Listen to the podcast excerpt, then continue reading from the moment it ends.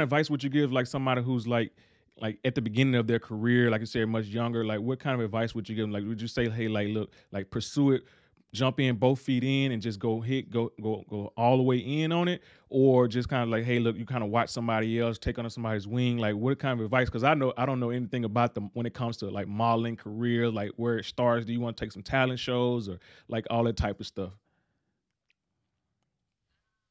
Um, I would say get um get you a team. I wish I had like a team. Like I wish I had like a stylist. I wish I had like, you know, a team of people that, you know, put together visions and ideas cuz it's hard to like, you know, do it all by yourself. Um along with the photographer because the photographer should just be able to focus on taking the pictures. He shouldn't be having to, you know, direct and kind of like set up the scene. Yeah. So I would I would say I would say um with anything study Yeah, your m- I craft get it. and I get it. and get a, a, a solid team of, of people Yeah, you did. You